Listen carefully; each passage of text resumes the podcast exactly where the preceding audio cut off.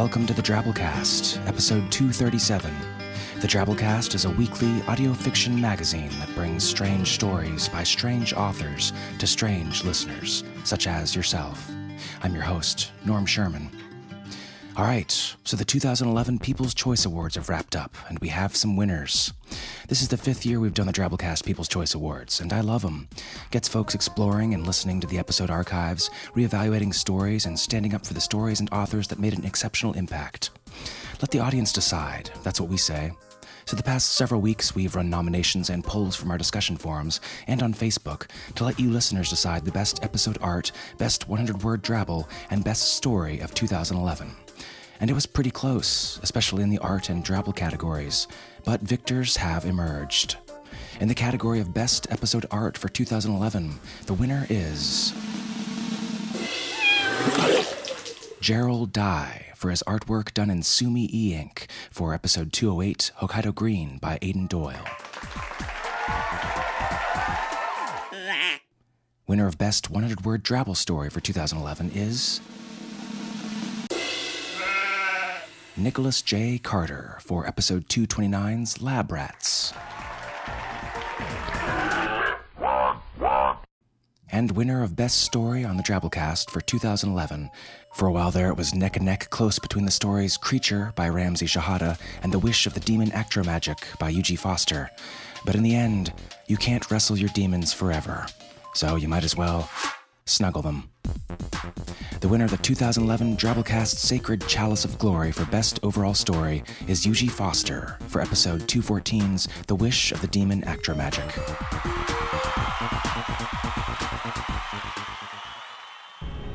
Here, at last, was the means by which Actra Magic could quit this barren landscape, this perpetual existence of inconsequence.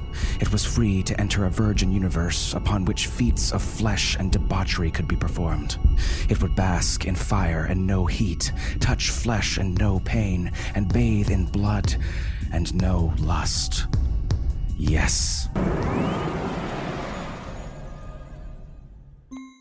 Actromagic, transformed and transfigured through the portal and no longer actro magic, blinked open one visual organ, then another. When its light receptors did not protest, it deemed it safe to uncase the rest of them. To its astonishment, there was no rest. It was in possession of two and only two visual organs, as well as two upper appendages, arms, each truncating in a round pad, paws, they were called paws, and two lower appendages, legs with elliptical pads at their ends, feet, and it was reasonably certain that it had a single round and fuzzy protuberance on its posterior a tail. It jabbed a paw into the pudgy softness of its abdomen. Too soft, too round, too luxurious. It was a thing of decadence and comfort. Before it could contemplate this new puzzle, Actromagic was swept up. A strange creature was crushing it, clasping it close, and anointing it with droplets of saline. It was such a novel experience that Actromagic did nothing. It held itself immobile, allowing itself to be compressed and dampened. Oh, bear, the creature said, a muffle of sound in its ear.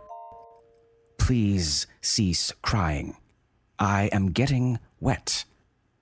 The girl stared. I'm sorry? I didn't know you talked. Congrats, Eugie.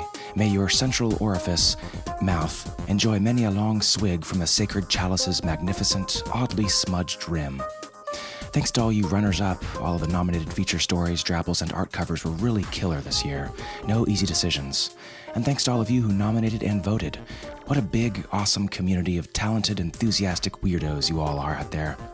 I flop my four front appendages, hands, together with the intent of producing sounds regarded as tribute and accolades. Well done. All right, so week three of Women and Aliens Month here on the Drabblecast, a full month of stories about aliens written by women. This week we bring you Test Drive by Nina Kiriki Hoffman. Over the past 29 years, Nina's sold adult and young adult novels and more than 250 short stories. Her works have been finalists in the World Fantasy, Sturgeon, Philip K. Dick, and Endeavor Awards. Her first novel, The Thread That Binds the Bones, won a Stoker Award, and her short story, Trophy Wives, won a Nebula in 2009. The story is read to you by Tina Connolly. Tina lives, does theater, and paints faces in Portland, Oregon. She's been publishing stories and poems for a while now, and her dark fantasy novel, Iron Skin, is forthcoming from Tor in fall 2012, with a sequel in 2013. Tina's just started a fiction podcast project called Toasted Cake, which features one crispy, gooey piece of flash fiction handpicked and read by Tina each week. Find it at toastedcake.com. Alrighty, so without further ado, we bring you Test Drive by Nina Kiriki Hoffman.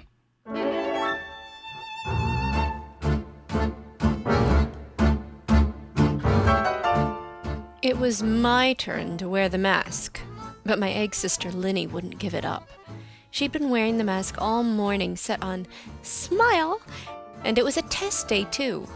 Everyone thought she was so pleased and relaxed and earthy. Wretched at tests, but the mask would have helped. I flunked my calm test that morning, scored medium low on earth facial expressions, and got a 50 in grooming because I didn't know how to put on makeup. The mask has its own. I mean, maybe I depend on that too much, even though I only get to wear the mask half the time I'm awake. Linney didn't even need the mask. Imitating this planet's sentient life forms comes naturally to her. Some days I just want to kill her. But that's not an option, at least not while we're training under the eyes of everybody still inside the ship. So I went to Dad too instead and complained. You always do this, Marana. Play the poor little me card. I'm tired of taking care of you. Deal with it yourself.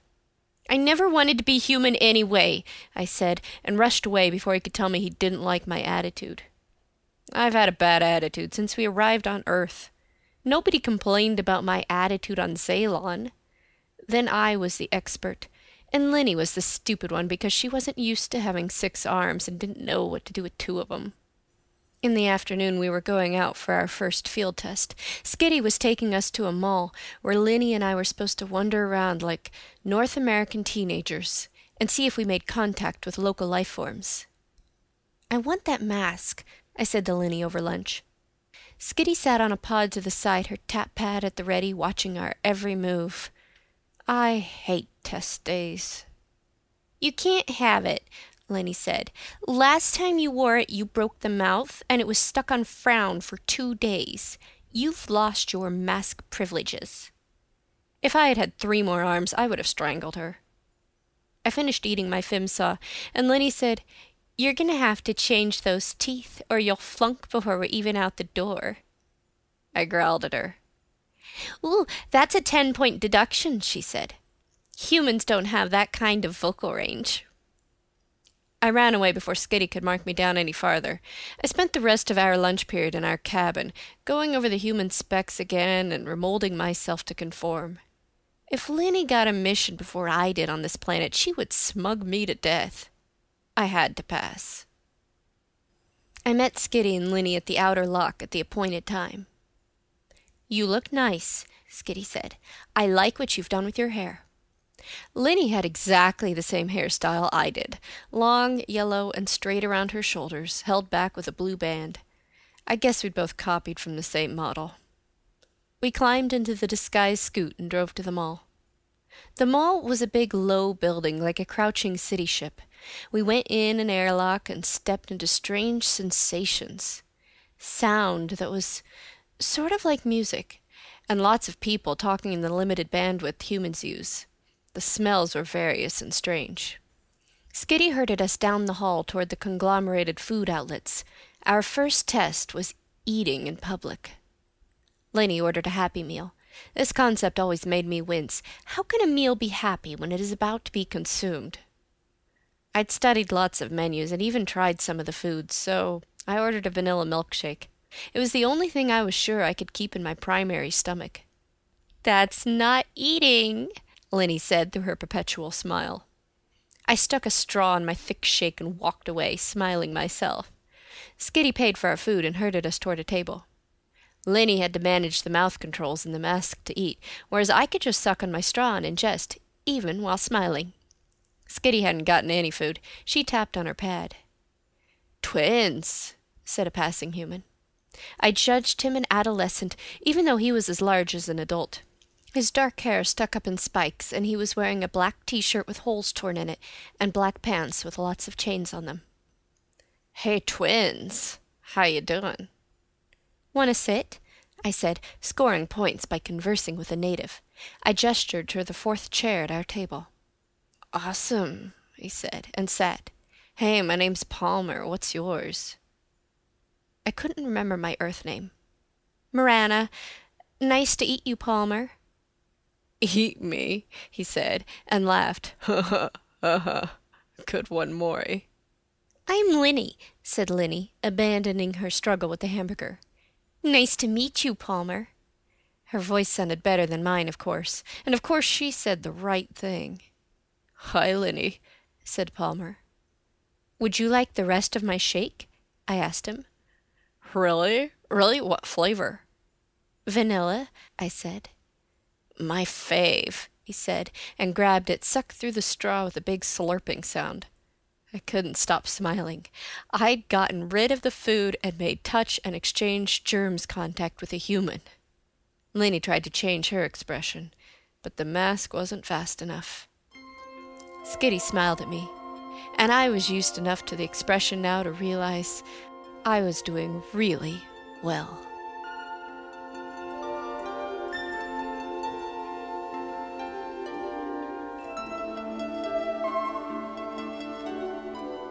And that was our story. Hope you enjoyed. Want to keep the women and aliens going this week? Subscribe to our parallel fiction podcast. Yes, the Drabblecast has another story podcast, Drabblecast B-Sides. This week we have a great story about aliens and galactic casinos by none other than Drabblecast managing editor Nicky Drayden. Go check it out. You can subscribe to Drabblecast B-Sides by hitting up our webpage, drabblecast.org, where you'll see signs to our B-Side podcast at the top. Wow, all this free fiction produced wonderfully for my very own ears. How does Drabblecast do it? I ask, impersonating you. Your donations make this happen, folks. Sign up for an automatic 5 or 10 bucks a month subscription to the Drabblecast and help fuel your favorite podcast. You probably won't even notice the 5 or 10 bucks a month missing. But let me tell you, people, you folks that subscribe put much needed wind in our sails. We greatly appreciate it. All right, on to this week's 100 character story winner. Ursus Arctos with this one here.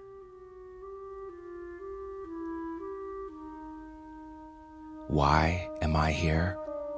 Because she gave me her heart, and no one believes that when they found us, I was just trying to give it back.